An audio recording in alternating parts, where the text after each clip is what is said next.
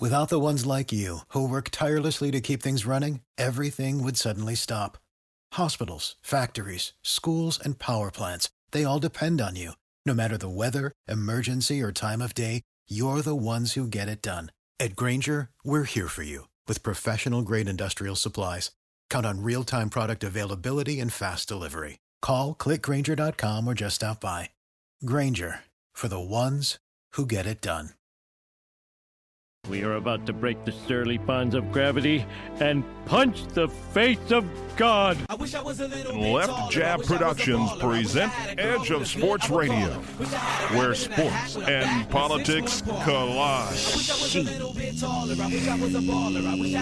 And now your host, Dave Zirin. The Schmada Kid. Boom! Edge of Sports Radio, where sports and politics collide. I'm Dave Zirin, joined this week by a man who makes us all feel Ebola resistant. That's how powerful his vibrations are. His name is Tim Horsey. Tim, how you doing, sir? Dave, that's what I like to hear, my friend. My Orioles just got eliminated, so not great, but I'm with you guys, so that balances it out. Well, that's a beautiful thing. I really am curious, though, how the Baltimore Orioles lose by six runs over the course of a four-game sweep. That has to be a record. Deal with the devil. Deal with the, the Royals. devil. Deal with the devil. I, I go National League. I am not supporting the Royals whatsoever now. I, I was too angry after all that. Mm, no, I hear you that. And speaking of deals with the devil, we have someone who's trying to get a book published and will do whatever it takes. Coach Kevin McNutt, how you doing, Coach? That's another conversation. You know, it's not any deal with the devil. It's just that chicks dig the long ball, but not playoff teams. And that's what Orioles, the Royals did what they have to do by Baltimore. Wait, Get are you talking about the minor league team, the Memphis Chicks? They dig the long They ball. dig the- the long I'm ball. very confused. I heard Mike there was a Moustakas commercial had that went that four way. I don't A- know. a good- yeah, a commercial that celebrated the steroid era. Well Oh, done, yeah. Nike. And we're You got joined by me. a man who loves the Kansas City Royals, which means that by cosmic connection, he also loves uh, the child labor that built the wealth of the, lo- the the Royals owner, David Glass. His name is Mark Barry. How you doing, Mean Mark? I cannot say that any better right now. I don't know. I'm, I'm, yeah, sure. I'm sorry. That's Child you. labor, tears, things like that. That's that's that's Sure. your bag. Yeah, all right. I mean, because like like Louis C.K. says, it's like in America, it's like we can only really really enjoy something if someone else is getting hurt somewhere. It's true. Which is kind of true. Great line, by the way. So I got to tell you this: Oh. I am so excited about the show this week mm-hmm. because not only are we going to talk about infamous Jameis Winston, which I find really interesting because of some of the people who are bailing on him right now, including an insanely famous athlete who has tried to mentor him, who is from Jameis Winston's hometown of Bessemer, Alabama. I'll be saying who that is in a second. Uh, Coach thinks he knows who it is. And we're going to be talking to two of the St. Louis Rams stadium protesters, two of the people who organized it, Chantal Devon and Charles Modiano. Modi, a friend of the show. And we're going to be talking to Sekou Smith, uh, the person who does the Hang Time blog on NBA.com. And when we talk to Sekou, uh, we're going to play a game that I know everybody out there loves, which is called Is Dave Crazy? Yes. But first, Yeah. we got to pay for this. We'll be back right after this. Edge of Sports Radio with Dave Zirin will return after this. Dave Zirin returns on Edge of Sports Radio, where sports and politics collide. Boom, we're back here in Edge of Sports Radio, joined by the coach coming out. How you doing, coach? My man. Me, Mark. How you doing, me, Mark? Doing fine. My goodness, who has cost himself more money this week? Uh, whoever profits from the Dallas International, Fort Worth International Airport. I think they're probably hurting on some money right now. But also, Jameis Winston, a person who is seen as maybe the de facto number one pick in next year's NFL draft. I mean, now teams are lining up to tell Todd McShay and Mel Kiper, the draft ex ESPN, that they would never draft Jameis Winston. Marcus Mariota. Mariota Yeah. is the one who's probably profited the most from this. But let's talk about Jameis Winston for a second. Jameis Winston, Heisman Trophy winner, 23 and 0, I believe, is his record as a starter. Unbelievable. Uh, he is. Christine Brennan called him the amazingly still eligible Jameis Winston. He's preparing to play Notre Dame this Saturday, as if all is well and good. And of course, Jameis Winston has now this off the field just just just script of events. I mean, astride all of it is the incredibly serious one about sexual assault, where there is a ton of evidence that Tallahassee police uh, played a role in trying to make that go away. He's going to face a civil suit from his accuser. He's facing disciplinary actions from the school. like which is an, an incredible case where uh, they were able to delay it a year ago because of the season, and now his lawyer is saying that because it was delayed, it's now prejudiced against him, and he shouldn't have to face it. Now that's what you call chutzpah.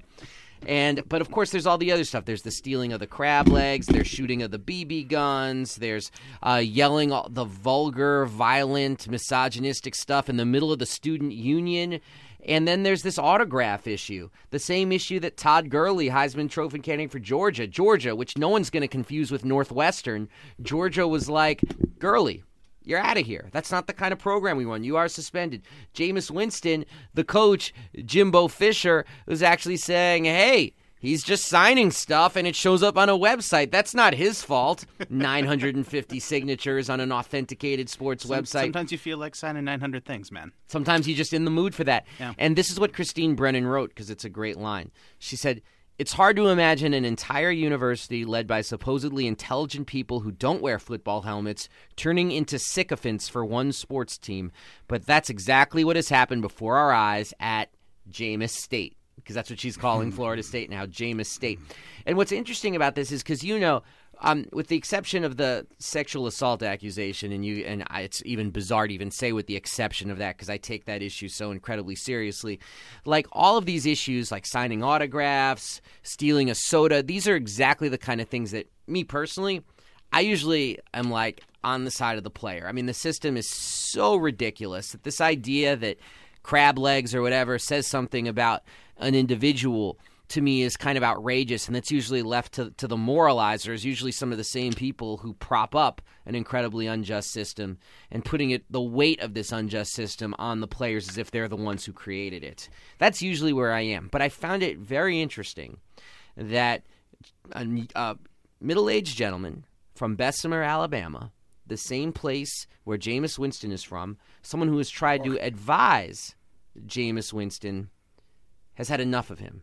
Someone who knows him intimately has decided that his head is so knuckly that he is just a knucklehead of all knuckleheads and nothing is going to get through. Coach, I, I put it the trivia question to you. Who do you think this person is from Bessemer, Alabama? I, I said Deion initially, but it sounds like Barkley. No. No? I have no idea. Mark, you want to throw down with this? That's Bo Jackson. That would be Bo Jackson. Oh, I, I don't want to talk about Bo. J- They're Move actually on. very Let's similar, on. though. Move on. Two sport athletes. Bo's very got similar. a lot of. Let me tell you something. Bo's no angel. He never was. Can I read you what Bo said? Yeah, sure. He said, I'm the up. type of person I will go out of my way to help anybody. Normally, I don't like Thank giving you. people Thank you, advice. Saint Bo. Go. Just let me read, All man. right. Normally, I don't like people giving advice if I haven't been down that road myself. But if I give you advice on something that I know more about than you by just falling out of bed in the morning, if you can't take that advice and learn from it, then I've got nothing else to do with the situation. You're on your own. And then Jackson would not specify exactly what he said to Winston, but this is what he said. He said, If I told you what I told him, it'd probably singe the hair on your ears. I will lend you a hand, and if you take that hand for granted, I will yank it back and go about my business, go on about my life. That's how it is. Thank you. Bo was no saint as a player before he got to Auburn and at Auburn. Now he's saying what he's saying now at 36, 37 with wisdom Oh, on he's his much side. older than that. Well, whatever. Oh, thank you. That's that that that that He's got to be my almost case. 50. If Yeah. he was the Is- 87 Heisman Trophy Is he winner, really? he's got to be at least 48. Okay, so he's learned 49 something. years old. The bottom line, he's learned something. Let me tell you, Al What's McGraw- wrong with that? He's learned something. Right. And he's trying to pass it on. And so will Winston. There's so a don't sit there- don't, don't, huge difference, No, no, no. though. Don't get up with this holy, holy Huge- thou. I'm not. no, I'm the. I'm, I'm the not you, least not you. I'm talking, I'm. I'm talking about Bo. All right, but I'm going to defend Bo here because I want to tell you about the huge, and then Mark, you jump in if you want to. But mm-hmm. there's a huge difference, and the difference is the amount of media attention these athletes are under means that unless you, and you know, if people want to do this, more power to them. But unless you want to cost yourself millions of dollars, you. unless you want to do that, I unless that, I mean, if, unless you're Johnny Manziel and you're just like, I would just rather party. Than care about being a top five pick. Fine, I'll be the 22nd pick and have to play behind Brian Hoyer or whatever he was. Maybe seven- forever. yeah, maybe forever, or or on a different team. They're already talking about trading Manziel, which is very interesting. But it's just it goes back to this issue of does Jameis Winston want? I mean, if I was advising Jameis Winston, I'd be like, quit the damn team, join the Peace Corps, and come back for the. And I know it's all BS. I'm aware of that. I'm aware of that. Let Mark talk. Mark. I'm, I'm fire. I'm on fire here. I'm, I want to take you on, Bo on. Go, Mark. I, I mean, the the Bo Jackson thing. uh, It's you're either one way or the other about it. I'm shocked. The person with the complete lack of any moral compass at this point that just like disgusts I know what me. you're gonna say. It's Jimbo Fisher. It's Jimbo Fisher. It's just Wrong. it's shocking. He's like I. It's like I'm on his side. If there was signatures, I don't know. I don't know what's going on at this point. He's a good kid. The the fact that he's out there so proudly being like I don't know. I'm on his side. It's fine. He's the I. I can't envision a scenario where he would criticize Jameis Winston. It's unbelievable Yeah. too. Uh, although, although at the same time, and you know, if you look at, it's so funny. Like I read this article about Jimbo Fisher's contract. He his base salary, and I'm putting only in quotation marks because it's a hell of a lot more than I make. But his base salary is only two hundred thousand dollars. Yet he makes four million a year. Mm-hmm. That gap between two hundred thousand and four million is a whole series of incentives Well, and that Jameis Winston helps him meet. There you go. and that just leads into my point. First of all, Al McGuire said 30 years ago, the best thing about freshmen is become sophomores. James Winston's doing a lot of idiotic things. He will grow up. And by the way, he will be, he's better than 16 quarterbacks in the NFL right now. He's going to be top five. Forget it.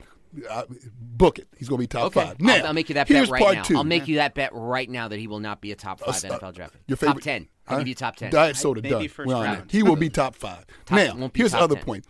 Mr. Um, uh, Kelly at Notre Dame is making four million. And you know, so and it's being painted how you got the good Golden Dome people playing the bad bullies from Florida State. Now, what you got here? Now, let's talk about Notre Dame because you had um, the student fall off the, the tower, 20 year old Declan Sullivan. Mm-hmm. Okay, and talking about accountability and stepping up. Uh, Kelly's Kelly was. I wrote an article that the know you entire program should right. be- okay. be the quarterback, by the way, which is nothing. We aren't, we aren't talking classes. We're talking about silly stuff. You know, taking crab legs. The quarterback. Uh, uh, honor code, uh, uh, academic violation, misses the year. Then he comes back this year. Four people, four starters get the same thing. Kelly doesn't even go to the podium, the press conference. The uh, the, the uh, university president and AD goes. Kelly's nowhere to be found. When they ask him about it, he says, "Oh, I'm shocked and disappointed. No stand up, no accountability. He's making four million. So I, you know, I have no love for Brian I- Kelly, and I'll tell you this, I guess my I- point. I'm just trying to say, Yeah. and I get out of here. All this is happening, and you know the the, um, the allegations about the autographs are coming up this week just because of the one number one versus two game that this is a one versus five. Uh, The timing, uh, I'm questionable the timing over here, and I personally say Jameis is going to be top five. I'm out of that. Last word to you, Mark.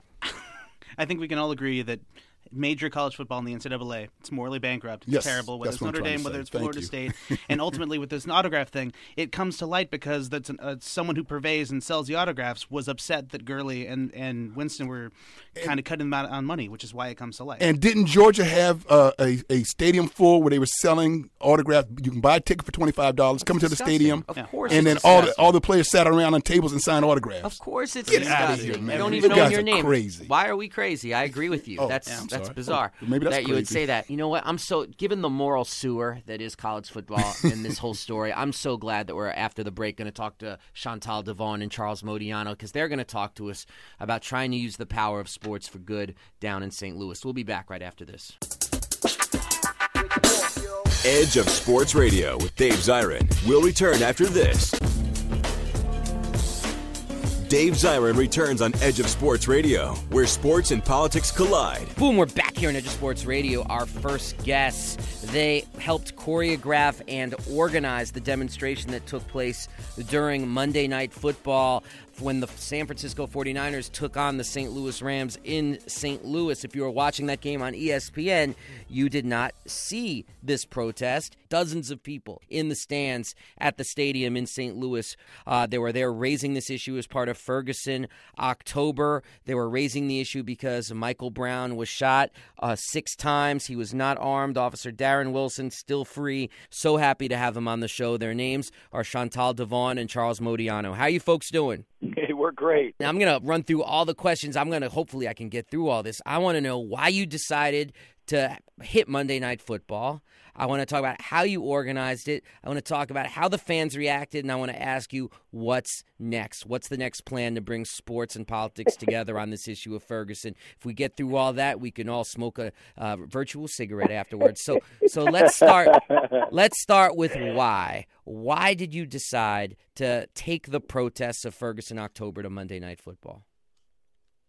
Uh, That's a really good question. Uh, we've had several protests that have been happening since the murder of Mike Brown, and a culmination of that this past weekend, Ferguson, October, was the prote- the national protest where folks from all across the country came and descended upon, ascended upon rather, St. Louis County, and it, w- it was a good protest. We had great numbers. We had estimates of over about 3,000 people, but the reality is St. Louis St. Louis County has a metropolitan area of over a million people. Mm. And so when we look at those numbers comparatively, we say, how do we get this message to the masses? And there's no better masses than Monday Night Football.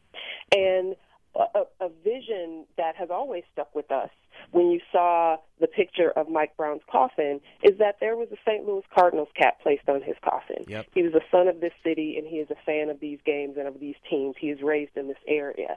And when we want to raise awareness, you have to take awareness to where the people are. And so we decided that we wanted to give fans an opportunity to join us. And so we were not protesting the team, we're not protesting the fans. We're protesting injustice, and we're asking fans to join us mm. in that protest.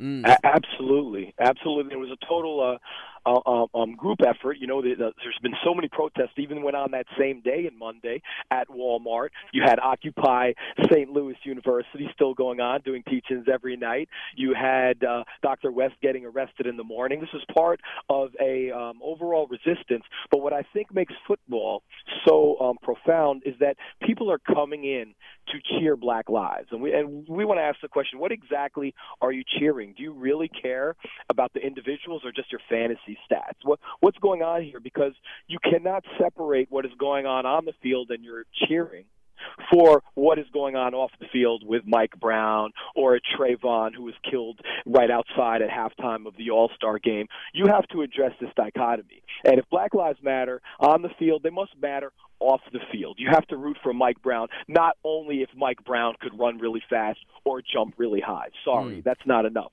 So this is a, a very important point. And sports is a very natural fit into um, uh, the connection to what we're doing for justice for Mike Brown and uh, arrest of Darren Wilson and far beyond that. Okay, so we did why. Now let's talk about the how. Everybody knows that getting into a stadium, I mean, basically they're doing everything short but checking your your most private areas to figure out if you're taking, you know, but it's more like no outside food, you know, but but and you guys are going in to do an action.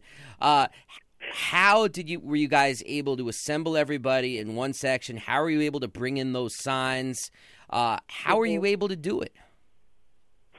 It did take a lot of coordination and planning on the outside. Uh, you know, for some who had never really done anything like that, I think they felt like they were in a Mission Impossible movie. We had hundred pound college students that were wrapped in ten pound banners, uh, and, and just researching the rules and regulations of the stadium, what the back policy is, what type of signs would be allowed. We knew specifically that it was allowable to have banners and signs as long as you have the Rams name on there, as long as you have the team's name on there. So we we weren't anti-team. Uh, we we really put a lot of thought behind what kind of message we wanted to send, and it was a great deal of coordination to get all of those materials in. But the interesting thing about a stadium culture is that once you get in, Yep. Nobody really cares what you're doing once you're inside. And so it was also a little bit uh, difficult to get folks we had trained to be more covert about getting in, to be a little less timid once we were in there, ah. uh, to get them to relax a little bit and really enjoy the game. So that was part of the coordination and a little bit of difficulty in getting the signs coordinated because people were very afraid of what was going to happen to them, not only from security or police, but also from the fans. You know, I'm glad you yeah, said and, that last and, part, Chantal. And then, Charles, you answer this one here because I, cause I'm glad you said that last part because I imagine some of the intimidation is, of course, you know, you're doing something that you're not supposed to do. That doesn't usually happen at sports. But then I'm sure people also are thinking like there's going to be a very male kind of vibe with a lot of alcohol. What's that reaction going to be like? Yeah. well, right. I, I'm sorry. Go ahead, Charles. Well, I was just going to say that intimidation is well founded. Every protest throughout Ferguson has been met with incredible intimidation. So just this weekend uh, at Shaw after the uh, killing of VonDerrit, the police were there in riot gear and they were banging on their shields. It was very intimidating. Wow. And I, this, I don't know if this made the news. They're still sending out tear gas. Okay, and I know this because I felt it with my own eyes. It's not in the same canister way that happened um, weeks ago in August. There's some seeping of it, so Mm-hmm. it's like we'll just give you enough to go down the block, you know, but not run down the block, and you feel the burning in your eyes, and you know what it is. Individuals were maced this past weekend, completely unnecessary. I was there. You, uh, you can speak to Tory Russell. He was maced. He had an allergic reaction, and instead of being in that first few minutes of um, trauma, he was in there for almost an hour. It was terrible. So this intimidation is going on. So there's a feeling of whatever you do, however you protest, you're going to be intimidated, and that has uh, uh, is well founded. Well, we know they're Um, not going to what- what tear I- gas people inside the stadium, which is a plus. Right, right. Exactly. Right, Exactly. right. I, I think that's a, I think that's an interesting juxtaposition because mo- all of the protesters who were there had been protesting outside uh, in Ferguson, in St. Louis County, in a variety of different neighborhoods, and so they had been prepared for this very negative response from police because that's what they've gotten. Right. They've gotten such indignation and such disrespect that that's what they were prepared for. But to the venue's credit, the police there conducted themselves very professionally. They they did not engage with us negatively. They didn't ask us to stop chanting. They didn't ask us to remove our signs. They stood on each side of the stands where we were, and in my opinion, they were not only saying, "Okay, we're going to stand here to make sure that no violence ensues, but they were also looking at other fans to ensure that nothing negative broke out from uh, at least a physical perspective from those fans as well. There was a lot of verbal vitriol. I mean, you know, there's always a combination of vitriol and alcohol at any sporting event, Sure. and a lot of it was hurled at us. But they were there to ensure that at least no physical altercations happened, and they didn't ask us to leave. Mm. Uh, so everything was orderly. We chanted for a long time, and the longer we chanted and the longer we disrupted uh, people's ability to watch the game, the more vitriolic the fans became. Uh, but we left of our own accord. We marched down chanting "Hands up, don't shoot," and we never had a negative interaction with any of the police or security forces inside the stadium. Now, when you walk outside of the stadium, as Charles just mentioned, it completely changed and shifted. And so you mm. have to ask yourself, why is that? Why were you know part of it? Part Cameras. of the reason, reason we decided to exactly, and then part of the reason we decided to buy those tickets is because we are fans. We have earned the right to be here. We purchased a ticket to be in this seat. We didn't crash the party. You know, we didn't sneak in. We bought tickets to be mm. there. And If anything, your experience is a great argument for the people who want to make sure that all cops have cameras on them. Because it, Absolutely. you know, even though there are all kinds of ways that that can be manipulated, and it's not in no way, shape, or form is that a cure-all. It definitely changes behavior. We got two more minutes, and I gotta ask you this: there just happens to be a sporting event happening mighty soon in the city of St. Louis as the St. Louis Cardinals try to stay alive against the San Francisco Giants. It's three games to one. Are there any protest plans for the Cardinal playoff game?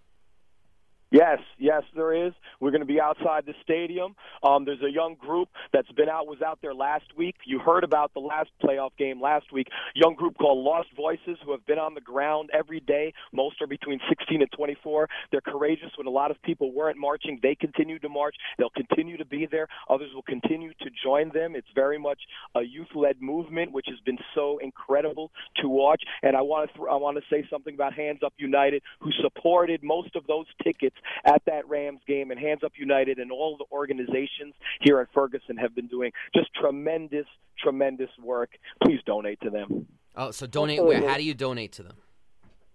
Um, you go to the Hands Up Hands Up United United website. You could go to Lost Voices for the young people. There are many others as well. You could see in Hands Up United. There are other organizations, but there's some great organizations. Like I said, Lost Voices, Hands Up United, and many of the other organizations you'll see as part of Hands Up United. Well, that's And we're hoping that this spills over. Over. We're Mhm. hoping that people realize that if you are an American citizen who is offended that another American citizen can be gunned down in the middle of the street, that this is something that you need to get involved in. That a police officer who is required to operate inside the law gunned down an American citizen unlawfully. That it doesn't have to be at a Cardinals game or at a Rams game. That this is an American citizen issue, and just because it's starting with Black lives doesn't make it less relevant. That No, you can it- protest at any game. We're trying to get this message out to the masses, and this is where masses congregate. This is where our citizens congregate to participate in their favorite pastime. And you know, this is an emergency, so we plan to interrupt your regularly scheduled programming. Mm, and you That's just the reality of it. Chantal Devon, Charles Modiano. It really comes down to what kind of world people want to live in, and I think you, got, you guys are uh, doing absolutely amazing work. Anything we can do to amplify and support that on Edge of Sports Radio is something we're very proud to do. Thank you so much for joining us. Thanks. Thank you. Much appreciated. Amazing folks, Chantal Devon, Charles Modiano. They're locals. We're gonna have to bring them back here and have a party for them or something. Dave, thank you. That was a good get, man. Uh, That was a and, good get. uh, illuminating, informative, and moving uh, for me anyway. And um, and I'm sure Mark would say the same. That's that's good. I really appreciate that, man. We got to go to break right now. We'll be back after this with Sekou Smith. Don't move. Dave Zirin will be right back with more Edge of Sports Radio. You're listening to Edge of Sports Radio with Dave Zirin. Boom, we're back here on Edge of Sports Radio. Our next guest does the NBA Hang Time blog at NBA.com, one of the sharpest NBA cats I know, and that's exactly why I like to ask him if he thinks that I am crazy with my preseason picks. Yes. Let's see what he has to say, someone who He actually knows something about this game. His name is Sekou Smith. Sekou, how you doing, sir? I'm good, fellas. How y'all doing? All right, Very well. First and foremost, am I crazy? I believe that even with the Durant injury in Oklahoma City, that the team treads water for eight weeks and the Oklahoma City Thunder make the NBA Finals. Yeah, I think you need uh, a thorough examination. Really? I think this is a much different uh, deal than when Kevin Durant, you know, is, is holding the fort down while Russell Westbrook is injured. You know, Westbrook doesn't have the same kind of lift you up impact on that team I think that Durant does when, when he's out. So it's going to be difficult. Um, they're deep and talented, obviously, and Scott Brooks has been at this for a while, so they're familiar with each other. But making the finals, I, I'm not even sure they make the conference finals. That team, to me, hasn't continued its ascent from making the finals a few years ago. To me, they need some tweaks to their operation in terms of uh, their chemistry as a group before they can get back to the finals. I think Sekou might be feeling very favorable about the LA Clippers. Is this correct, Sekou? Yeah, I mean, I just don't think that the Thunder are a finals team this year. You know, I didn't think they were when when Durant was healthy. I think we've they've had some flaws in their operation exposed the last couple of years that need to be fixed. They haven't fixed. them. And, and and so who do you like in the NBA Finals from the West at this point? Right now, I like the Spurs or the Clippers um, as my two favorite teams to to come out of the West, and and my third team wouldn't be the Thunder either. My third team would be Golden State. Hey now, wow, someone's got a lot of belief in Steve Kerr. Um, Uh, quick, quick, Dave, uh, on the Clippers. They, the rumors have it that um, uh, the forward, I'm drawing Blake Griffin. Blake, I'm sorry, sorry about that, guys. That Blake has added a jump shot. If he does, and if that's accurate, and first of all, you can tell if, if, if he has or not. What, how high would he be? Would he be top five? I don't know if he's top five, and I think the rumors are true. I mean, if you've seen him at all throughout this preseason, if you watched him all towards the end of last season, you you could see that he worked hard on his his jump shot, his face-up shot, and and had developed to the point where he's consistent with it. I mean, I watched a preseason game last week where he knocked down four or five in a row. I mean, it's not like this some foreign shot for him anymore. Um, and that's the belief you have in the Clippers is that they've developed their big men, particularly Blake and DeAndre Jordan, to the point where they're ready to lean on them come playoff time and become a team that can grind its way to the champ, you know, to at least to a championship level. So mm. we'll see. But I think Blake's continued development is the biggest, you know, factor going forward for the Clippers. If he continues to develop the way he has the past couple of years, he's got a chance to lead them to places they haven't been before as a franchise. Am I crazy? I'm looking at the East. I see Cleveland needing a year to gel. I see the Bulls depending on a very iffy Derrick Rose given his injury history, and I see the Wizards being able to steal the Eastern Conference. Am I crazy? Yeah, you you are flat out psychotic. Wow. This idea that Cleveland, yeah, I mean, why would Cleveland need time to blend together the kind of star power they put together. There's no reason to assume that Cleveland is going to wait around for a year for the the mold to set before they really go after a championship. They're going for it now. They've got the pieces in place. David Blatt was the one guy who I was wondering how would he transition. You know, he's the real rookie of this bunch. Sure. Guy's NBA waters, you know, dipping his toes in the NBA waters for the first time. He he looks like he's in a groove. The, only thing that holds Cleveland back to me this year is injuries. If they get an injury to one of their big guys, it's going to set them back. And there's not enough margin for error right now in the East, you know, for them to just run away with anything. Washington, to me, is a surprise team, but like everybody else, they got to stay healthy. Which obviously with Bradley Beal's situation, couple weeks. they're already me. behind eight ball in that department. A couple weeks, but when Paul Pierce is chasing a championship before he retires and he says, I want to go to Washington, I mean, that's a powerful statement, no? No.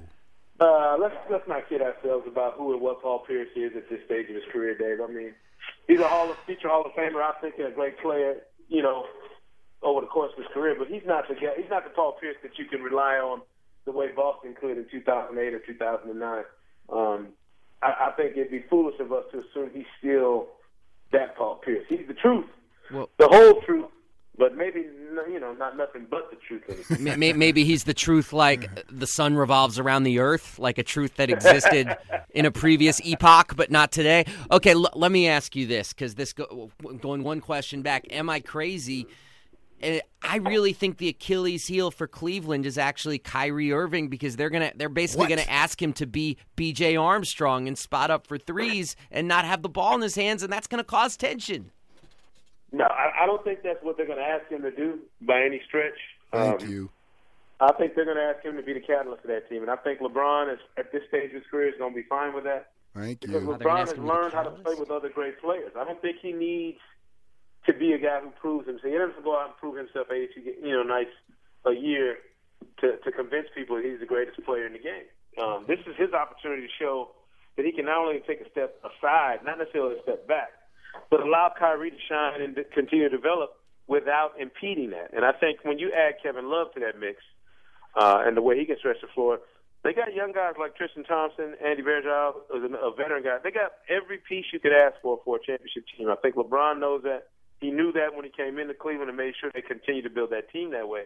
And they're poised for uh, you know a run right now. This is not a this is not a microwave uh, situation where you got to wait for the popcorn to get done popping. It's already popped, ready to go. Mm. All right, am I Mm-hmm. crazy? My surprise ascendant playoff team in the East is the Stan Van Gundy led Detroit Pistons. Hmm. You, no, you're not crazy. I think I'm that- talking that like a seven the- seed, like a seven seed is Yeah, what I'm the saying. bottom of the East is wide open for a lot of different teams, if you ask me. Um, and I think Detroit, depending on their, how they get their chemistry this year, and Stan's going to make a huge difference. I just don't know if I trust Brandon Jennings to be the guy who runs that team and gets them to that spot you're talking about. I, don't know yet if I if I believe in him as the the point guard and the floor leader of that team to make that happen. They got too many difficult pieces that you're to have to work with. Josh Smith, Andre Drummond, these guys. They got too many of those guys to work with for me to be convinced that Brandon Jennings is the guy that's to bring it all together. Plus, plus, you're not a you're not a big fan of Greg Monroe. We talked about that this summer, correct? No, I mean I, I think Greg Monroe's a solid player, but I don't think he's some max contract contract difference maker that some people seem to believe he is. Yeah, I'm not one of those people. I just think the East is booty at the bottom, and Stan Van Gundy and Andre Drummond are difference makers. And Drummond, speaking of yeah. the bottom, am I crazy? And I'm Yes. talking about a team that won 60 games last year. Am I crazy? I don't think the Pacers win 30 games this year. I don't know. I I think they got enough to win 35 to to 40 games and try and scrap out that eighth spot in the East if it's you know if that's where we're at. But they're by no means anything close to the team they were a year ago. And we sat down on the Hangtime road trip with Larry Bird last week, got on the bus with us, and we talked about it.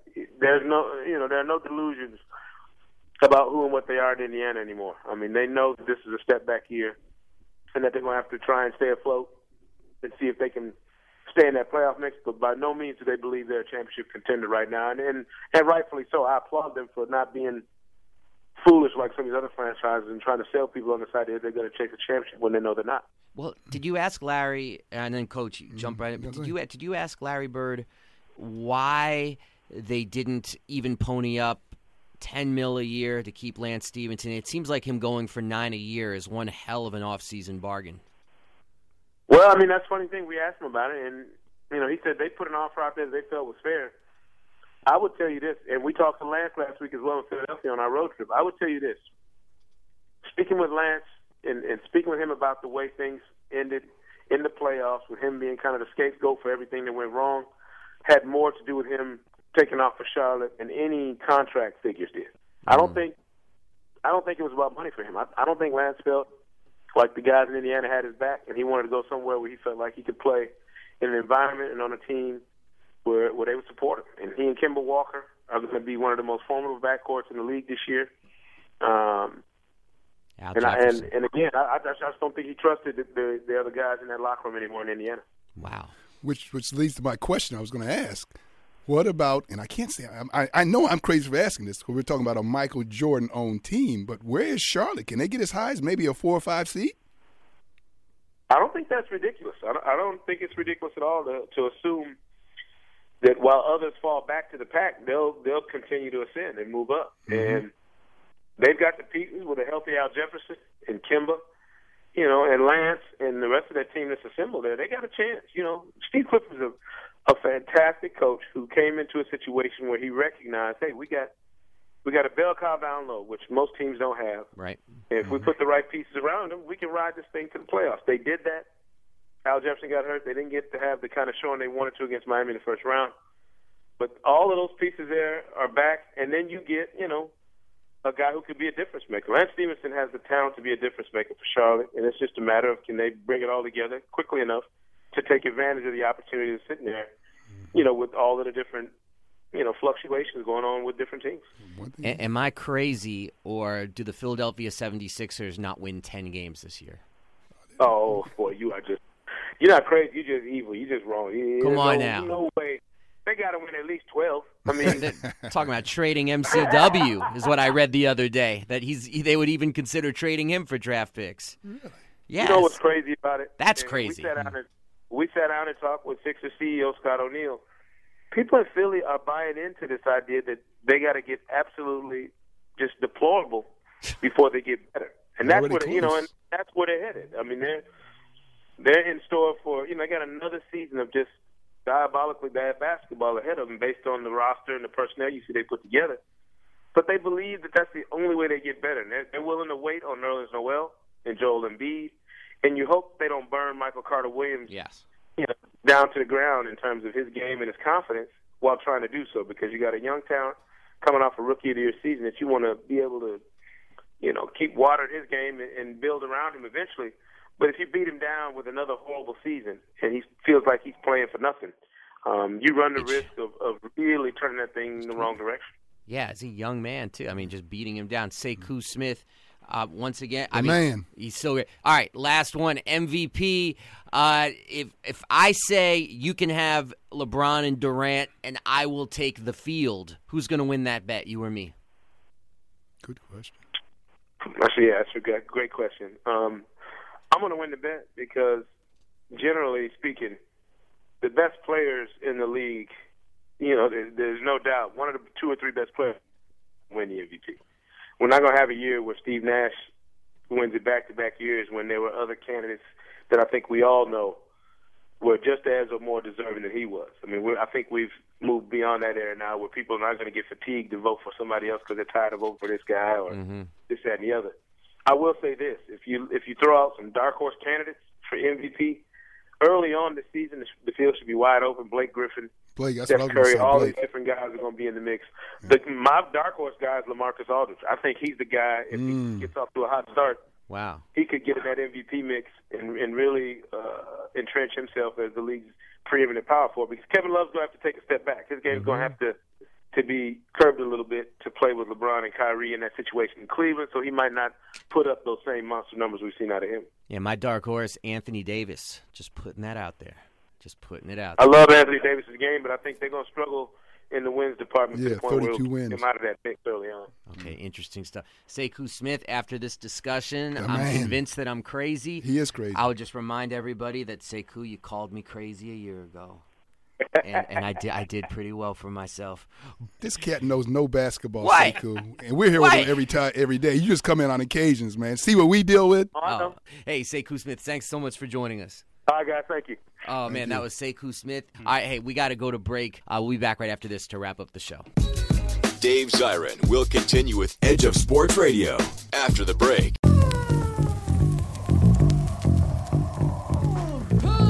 Edge of Sports Radio returns. Here's Dave Zirin.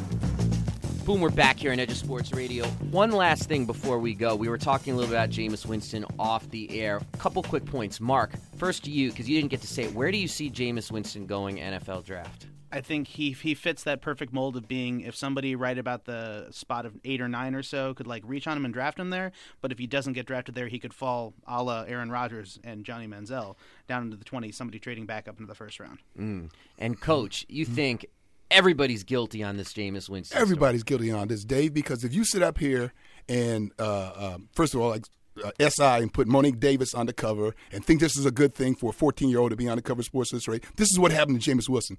Winston. Ever since he was five years old, he was the biggest, the best, the fastest, the strongest arm athlete, and everybody looked the other way with instances. Everybody gave him privilege and access, so now he's run amok. But everybody that patted him on the shoulder and said, "You're okay. You're the man. You're great. You're going to be a star. You're NFL bound," uh, uh, uh, and criticizing him now are just as guilty. But all that speaks to, coach, to me, is the gap that exists now between the entitled culture of Yes. youth sports Yes. and the way in which the magnifying glass in pro sports and college sports, because they're so profitable, is so incredibly profound. And that's a disconnect that's going to have to work itself out. Because you cannot survive, I don't think, as a coddled prodigy once you're under the media glare. Because Right. people hate coddled prodigies who get away from things. Frankly, part of it is out of envy, but a lot of it is also just because it's obnoxious. Social media can be a posse, or it can be a lynch mob. You you, you know it's who? becoming more of a lynch mob. I'm sorry. That's all right. You, you know who avoided I don't that use college... the word lynch mobs for things that aren't actually lynch mobs, Fair. but that's just me. Go ahead. I mean, it's like who who who also had this like huge spotlight and just kind of avoided everything through college was LeBron James. I mean, the same. Mhm. He didn't go up to through- college. I know exactly. Yeah. He didn't. Yeah. He skipped through college, Yeah. went straight to the pros and everything, which but- is and, and LeBron also was somebody who it seemed like his first couple years everybody was waiting to mess up. Yes. Yeah. and And then he he, never didn't. did. He's- You know, I and love if they if they could slam his, his mother, they would do that. You know, just did. anything, and they did do that. I mean, just they did. but it's unbelievable. But you know, that's the world in which we live in, and what's so upsetting too is how few grown-ups exist who can actually be that kind of mentoring bridge for the young athlete as they move on. Hey, this is Edge of Sports Radio because there's no money in it. Mm-hmm. I'm Dave Zirin. we'll be back next week. We are out of here. Peace. Edge of Sports Radio, where sports and politics collide. Tune in next week and go to edgeofsports.com. You know how to book flights and hotels. All you're missing is a tool to plan the travel experiences you'll have once you arrive. That's why you need Viator. Book guided tours, excursions, and more in one place. There are over 300,000 travel experiences to choose from, so you can find something for everyone. And Viator offers free cancellation and 24 7 customer support for worry free travel. Download the Viator app now and use code Viator10 for 10% off your first booking in the app. Find travel experiences for you. Do more with Viator. For the ones who work hard to ensure their crew can always go the extra mile, and the ones who get in early so everyone can go home on time, there's Grainger, offering professional grade supplies backed by product experts so you can quickly and easily find what you need. Plus, you can count on access to a committed team ready to go the extra mile for you. Call, clickgrainger.com, or just stop by. Grainger, for the ones who get it done.